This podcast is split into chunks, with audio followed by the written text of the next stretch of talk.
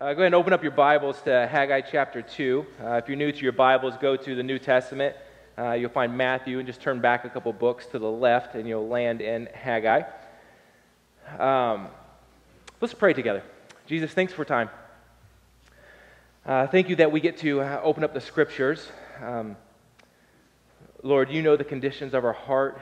Uh, you know where um, we struggle. you know where we're obedient, and you know where um, the comforts are that we flee to. Uh, this morning, um, as we're gathered together, I pray that uh, the place that we run to, the place that our heart's desire would be to, to be in you. Um, security in you, um, relationship with your son Jesus, finding our identity uh, in you. So, would you take this morning and maybe use it as a turning point um, for some of us? Would you use it as a stake in the ground uh, for some of us on our faith and on what we believe? Would you use it as a moment that we were able to look back on maybe in years to come and say, hey, that was the moment, God, where you did something significant in my life? So take this morning, use it uh, however you would, I pray. In Jesus' name, amen. Uh, so, turning point. Um, I, I, want everybody just to kind of join in saying that with me. Turning point, okay? On the count of three. One, two, three. Turning point. Yeah, turning point. That's what we're talking about this morning. We're talking about uh, turning points. And we've said um, over, if, if this is your first week with us, um, uh, we are, we, over the past three weeks, we have been in a series through uh, the book of Haggai, just a short uh, four week series. So um, this is the fourth week, and we're going to be wrapping it up uh, this morning. And we've said throughout the series that there is uh, a main theme that is running through the two chapters of Haggai. And guys, I'm, I'm going to tell you, don't disappoint, okay? This is the last time that we get to collectively, collectively say this together. So if you've been here, let's roll with this, okay? What is the main theme of the book of Haggai?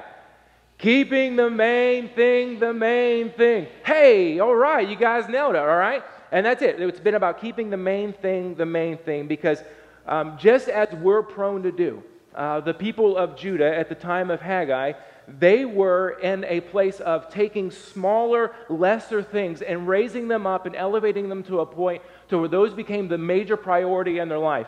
And the main thing that was supposed to be the priority of their life, and we could boil it down and say the main thing was actually to be to have a real, vibrant relationship with God.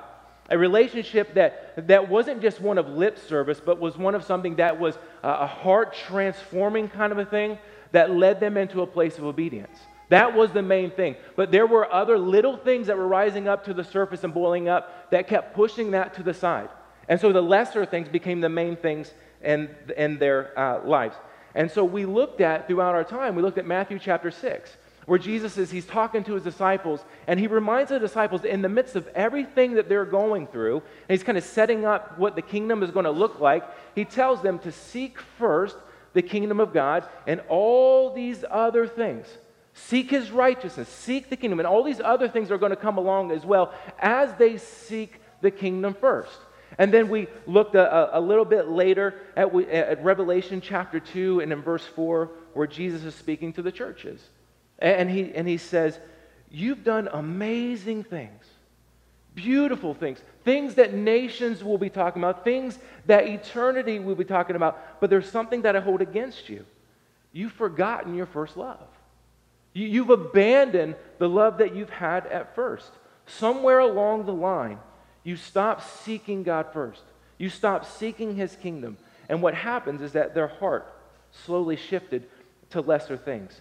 And if we were to take that out of Revelation context, out of uh, Matthew 6 context, and we were to put that into our context, we would understand that they didn't wake up and just say, you know what, today's going to be a good day where I just say, I'm done, I'm going to walk away. There was a slow drift that gets to that point. Little movements away from the truth that after a while, when they looked up, they were way off of course. And this is what happens to Judah, right? They, they've been taken captive to the Babylonians. Their temple's been destroyed. They've been held captive now for 70 years. They've now been allowed to go home because the, the thing that they wanted more than anything, the thing that their hearts longed for, was to go back home and to rewrite what the wrong was that led them into captivity to start off with. So they go back into Jerusalem and they are excited. Everything is going perfect. They're laying the foundation of the temple until opposition shows up. And when opposition shows up, you know that they stopped for 16 years.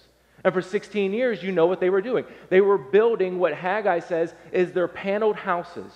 The main things not being the main thing, lesser things began to percolate to the top, and that became the priority of their life, and they lost sight of their first love.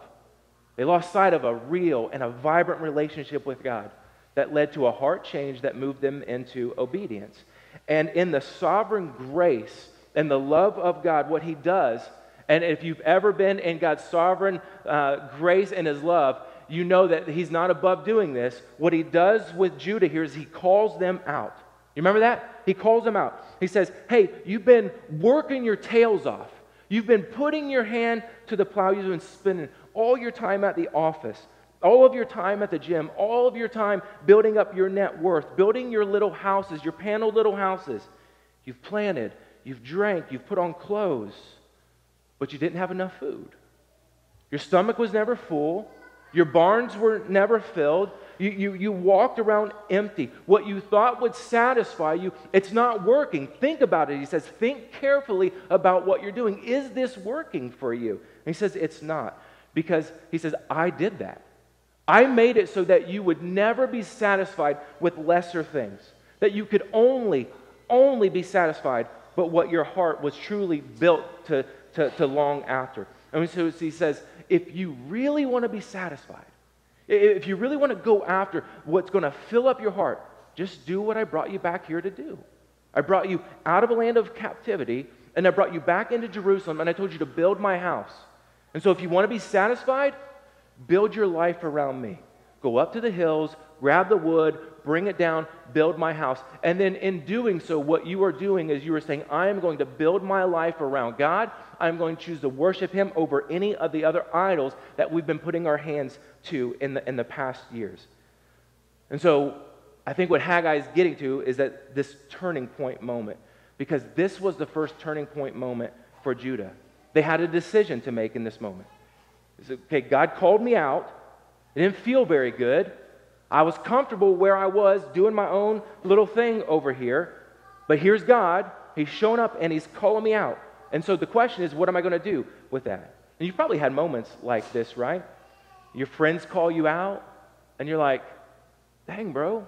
Like, why are you going to put me out on blast like that? I mean, I've been over here, I've been trying to kind of move some things along, I've been trying to do the right thing, but you just called me out. Maybe your roommate has been kind of like, hey, we're tired of picking up after you, right? I, everywhere I look, your stuff is all over the room. It's in the kitchen, it's on the couch, it's in my room. And they're like, if some changes aren't made, there's going to be changes that are being made around here. And you're like, whoa, why are you calling me out like that?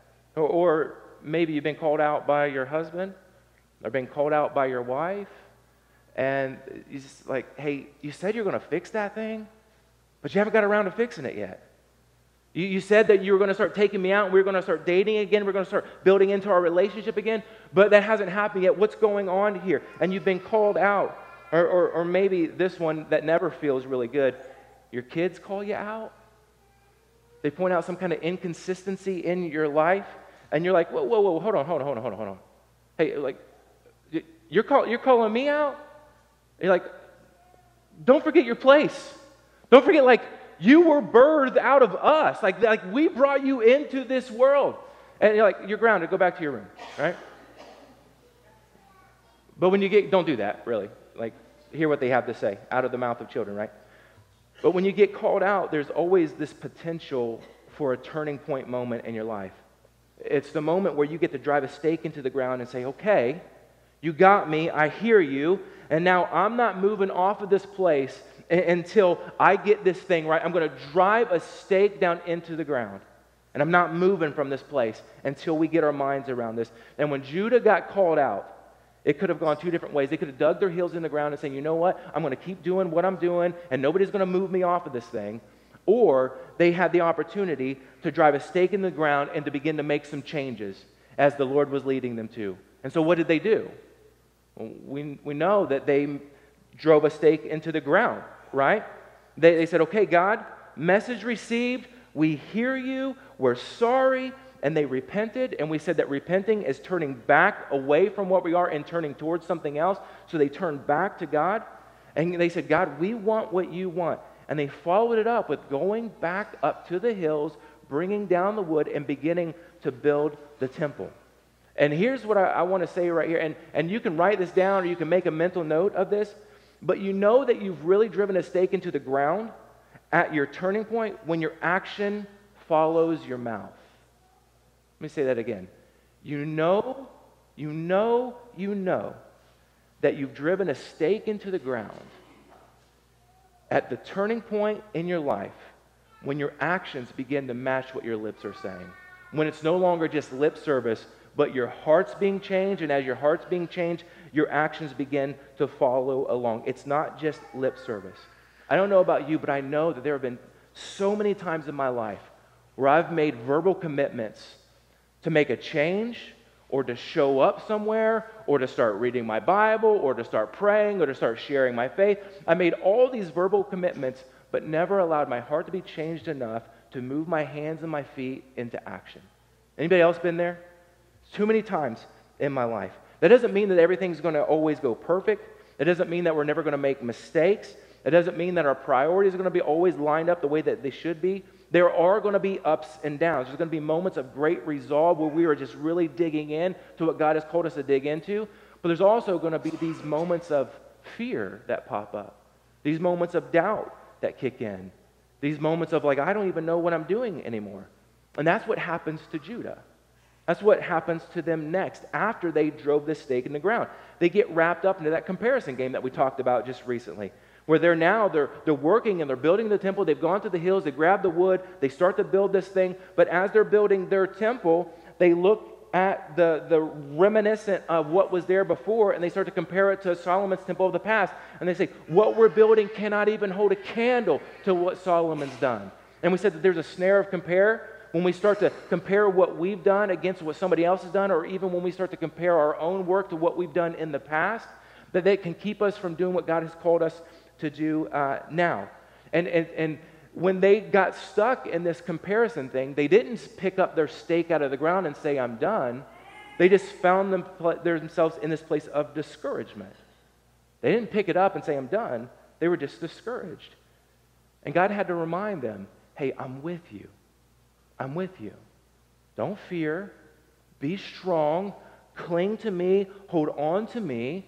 And let's do what you're called to do. And that brings us up to this, this morning's text. And I think this morning's text, this is a reminder of their turning point, and it's a promise of God's blessing here. So look at verse 10 in chapter 2. Y'all with me? Okay. On the 24th day of the ninth month in the second year of Darius, the word of the Lord came by Haggai the prophet. Thus says the Lord of hosts Ask the priest, the priest about the law.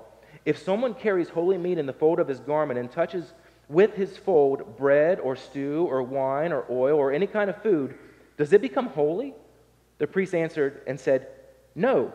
Then Haggai said, If someone who's unclean by contact with a dead body touches any of these, does it become unclean? The priest answered and said, It does become unclean. Then Haggai answered and said, So it is with this people and with this nation before me, declares the Lord. And so, with every work of their hands and what they offer there is unclean. Now then, consider from this day onward, or think about your ways. Before stone was placed upon stone in the temple of the Lord, how did you fare? When one came to a heap of 20 measures, there were but 10. When one came to the wine vat to draw 50 measures, there was but 20. I struck you and all the products of your toil with blight and with mildew and with hail Yet you did not turn to me, declares the Lord. Consider from this day forward, here's that word again.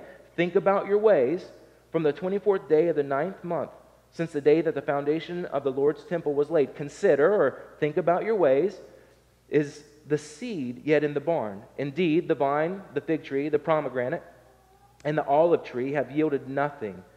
But from this day on, what's it say? I will bless you. So we're about three months into the building process now. They've been going after the temple. And the way that I read this section is that this is God reminded them about their turning point moment. A moment, like he, he's not blasting them from where they are right now. He's helping them to look back to see where they were, where they turned, and what he's planning to do in their life and through them now. Okay? If you've got kids or you, you've got a husband, sometimes you know that there are some reminders that are needed. A reminder to do what you said you were going to do, or a reminder um, that, uh, I forget what I just said. A reminder to do what you said that you were already going to do, right? Some, sometimes a reminder, I, like I said, I have to set reminders on my phone. Anybody else do that? Like so you don't forget a meeting that you have coming up? so you don't forget a birthday. Like reminders are, are a good thing. And I think what this is, is this is a reminder from God through Haggai to the people. So look at verse 12 through 14 here. Um, I, I, think these are probably the, some of the weirdest texts uh, in this passage and uh, a little bit difficult for us to understand. So I want to try for us to get our minds wrapped around them real quick. What Haggai asks the priest here, he says, if someone carries holy meat in the fold of his garment and touches with his fold bread or stew or wine or oil or any kind of food, does it become holy? If you're reading that text, you're probably like, what on earth does that mean? Or why is that even important?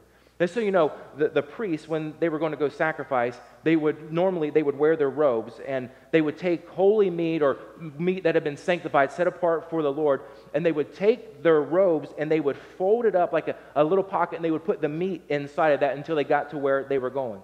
And so what Haggai's asking everybody is if you've been carrying this holy meat around in your robe, does it somehow rub off and make your robe holy, so much so that when your robe then touches something else, that the thing that it touches, does that become holy?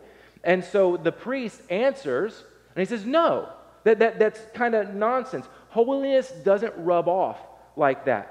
It has to be made holy by, by God. And, and so it's like this if I were to wash my clothes, right, my clothes would be clean. But if they were to touch Anderson's dirty jersey from his football game yesterday, like my clothes would no longer be clean. My clean, my clean clothes would not make his dirty jersey any less stinky, right? My clean clothes would not make his jersey all of a sudden bright white or whatever color it needs to be. It, his dirty jersey has the potential of making my clothes dirty and, and smelly. And this, this is what he's saying here.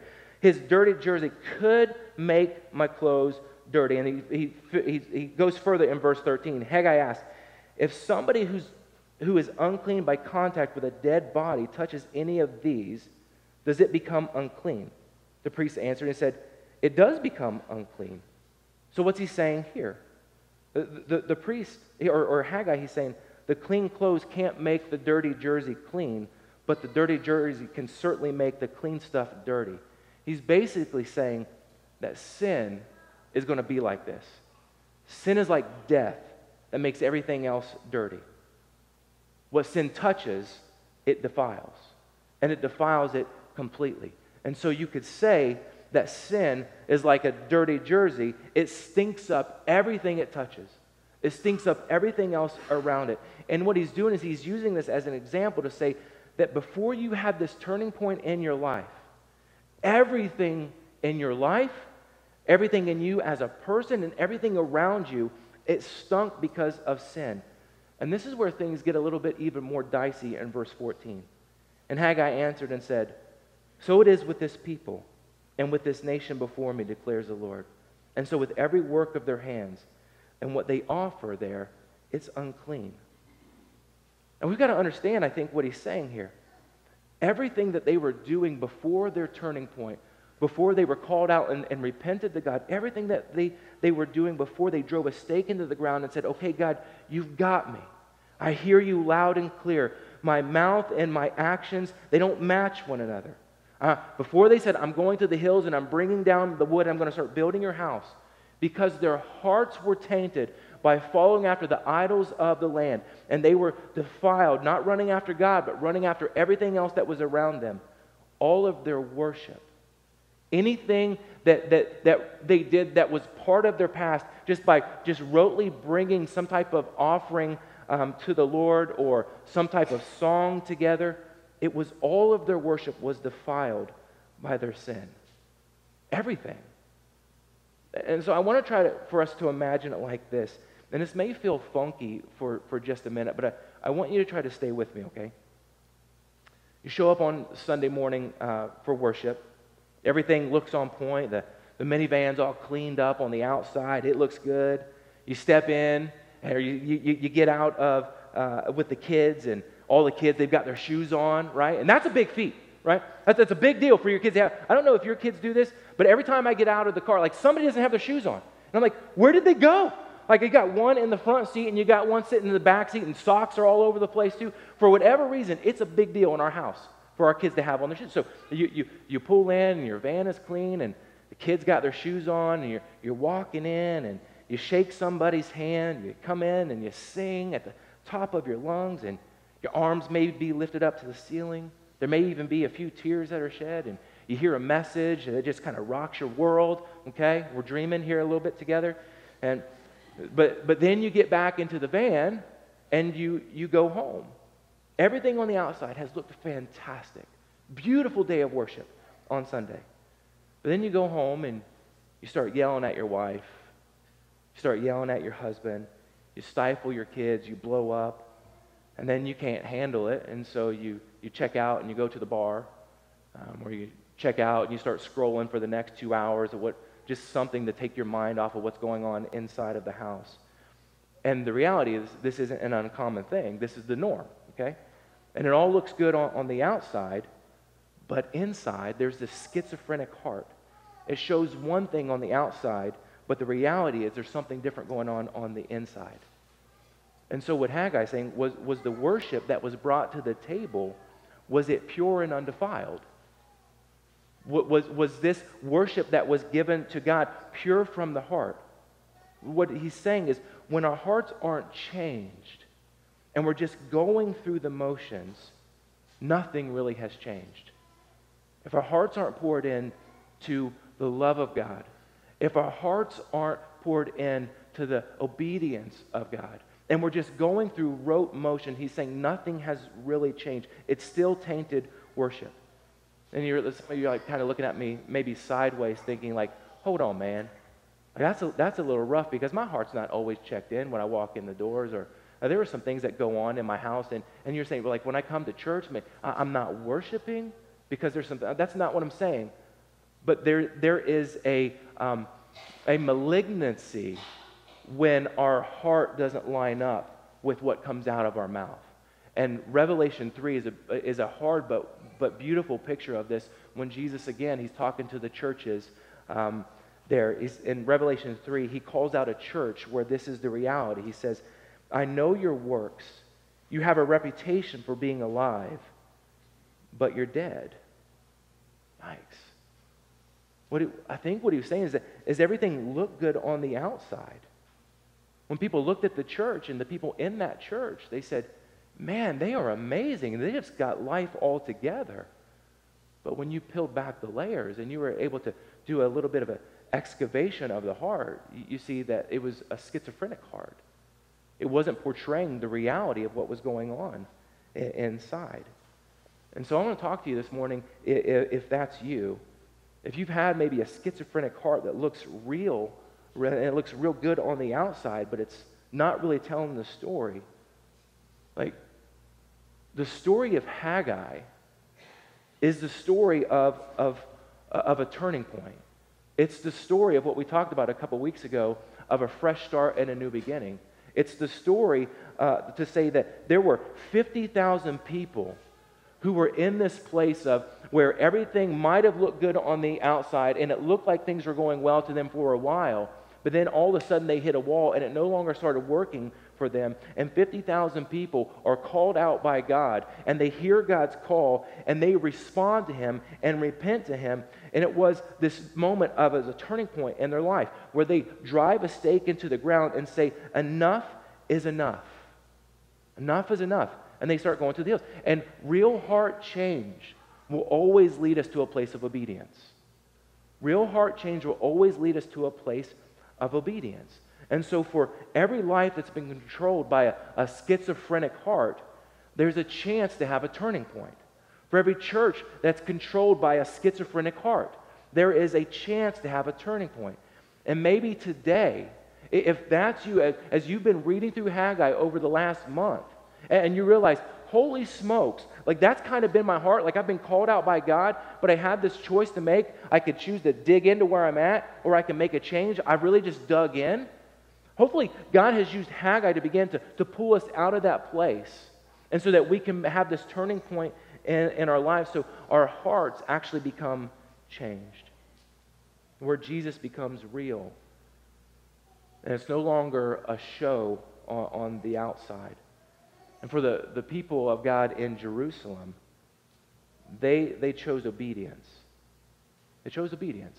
But sometimes I think it takes seeing the depth of our depravity to understand the grace of God and His love, to see what He's ripped us out of, to see what He's doing in our life now, how good His, his grace is.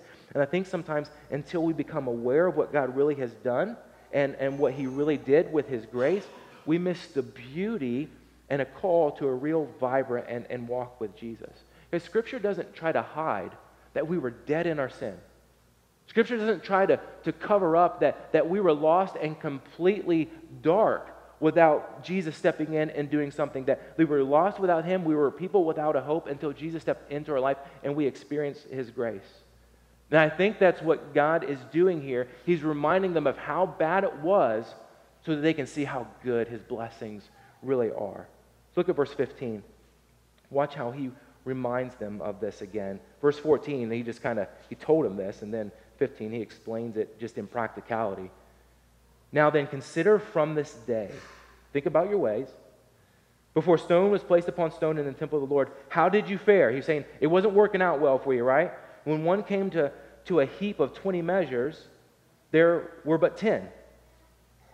When one came to the wine vat to draw 50 measures, there were but 20. I struck you and all the products of your toil with blight and with mildew and with hail. Yet you did not turn to me, declares the Lord. That's what was happening.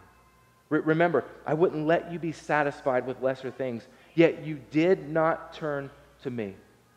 But I called you out, and you responded, and you repented, and you drove a stake in the ground, and there was a turning point in your heart where your actions began to match up with what you said. When you didn't just have a reputation for being clean on the outside, you didn't just have a reputation for being alive, but you actually became alive. There's a real and vibrant relationship going on. Can we just get practical for a minute and to, to bring it out of, of Haggai and kind of put it in, in our context here? I think this is, if, if you're a mom and a dad, this is driving a stake in the ground and saying, you know what? I am going to choose to follow the Lord. I'm going to choose, because I know that my sin is so easily rubbed off but it's so difficult for holiness to rub off because that's not how it was designed.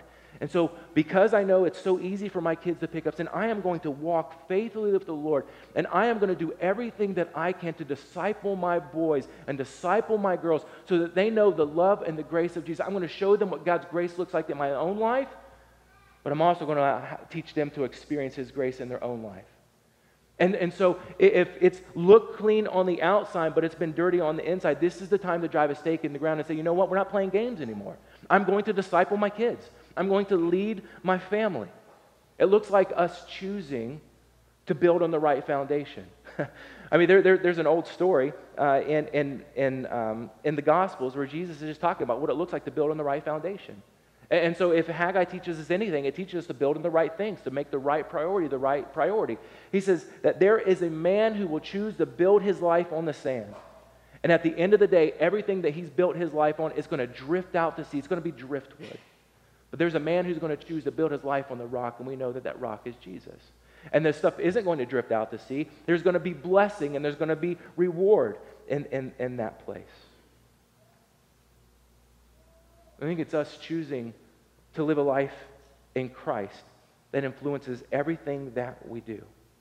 In, in the book of Deuteronomy, chapter 28, when, when God is setting out the law for, for the people to walk by and to live by, he sets out something called the, blesses, the, the blessings and the curses. He tells them, if, if my people will choose to follow me and build their life on me, when you obey my word, I'm going to bless you. But if you choose not to, obey my word. If you choose to disobey the things that I've called you to, you're going to m- miss out on the blessing And he goes even further, not, not even just miss out on the blessing, he calls it a, a curse, that this is not something to play games with, this is reality. And so, how does Haggai wrap this up here in, in verse uh, 19 for us, I think, this morning? It says, On this day, from this day on, I will bless you. From this day on. From what day on? Over three months into the process, they've made a choice of obedience to let their schizophrenic heart be changed.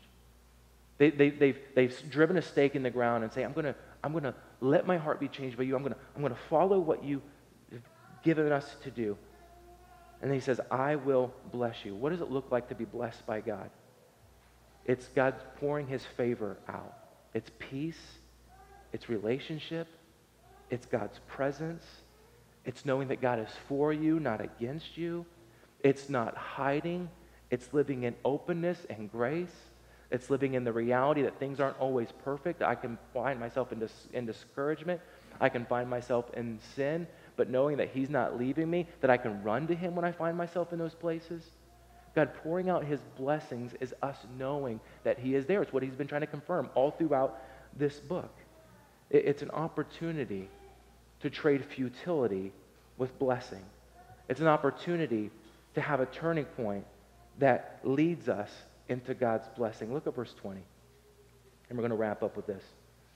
The word of the Lord came a second time to Haggai on the 24th day of the month.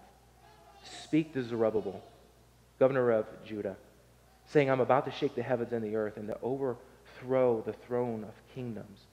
I'm about to destroy the strength of the kingdoms of the nations and overthrow the chariots and their riders. And the horses and their riders shall go down, every one by sword of his brother. On that day, declares the Lord of hosts, I will take you, O Zerubbabel, my servant, the son of Shealtiel, declares the Lord, and make you like a signet ring, for I have chosen you, declares the Lord of hosts. And we know that prophecy, again, there's always a near and a far.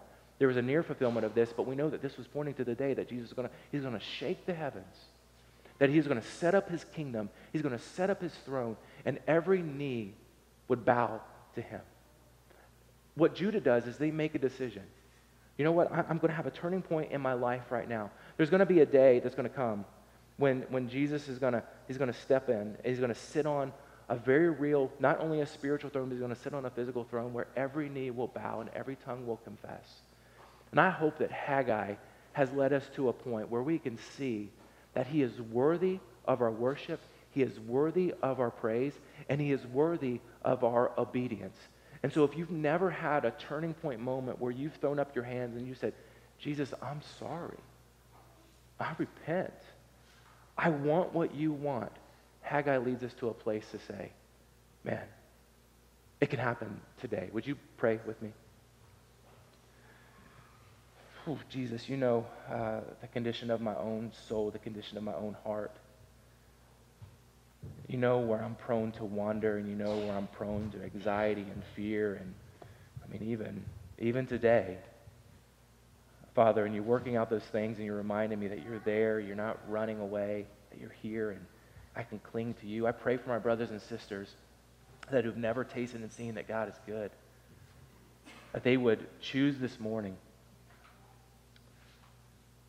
to trade in their sin, to trade in their life for your blessing. I pray this morning that moms and dads would choose to live for you and teach their kids about your grace and your love. I pray for, for men and women who have just who have said, you know what, I, I, I don't know what's real. I don't know what to run after. I don't know what the main thing should be. I pray, Lord, that you would lead them to understand that you are the main thing. A relationship with you is what you desire for us, and that a changed heart of obedience that that obedience will lead to blessing. I pray, Father, where our vats have been dry and our barns have been empty and where we've expected to be satisfied, I pray that those things of longing where we have missed you will lead us to a place of surrender and obedience to you. I pray that, we, that, that as we see the, the depravity of our hands, the schizophrenia of our heart, God, that we would allow you to change our hearts, to mold our hearts, to change our desires. Father, I pray for my friends this morning who have been walking with you faithfully, who experienced your grace and love, I pray that they would not give up, that they would stand firm where they've staked a, a stake in the ground. I pray that we would never pick it up and move it, that we would stand firm on what you've given us to stand firm on, and we would, at the end of the day, just be brothers and sisters of obedience. I pray in Jesus' name now. Amen. Love you guys.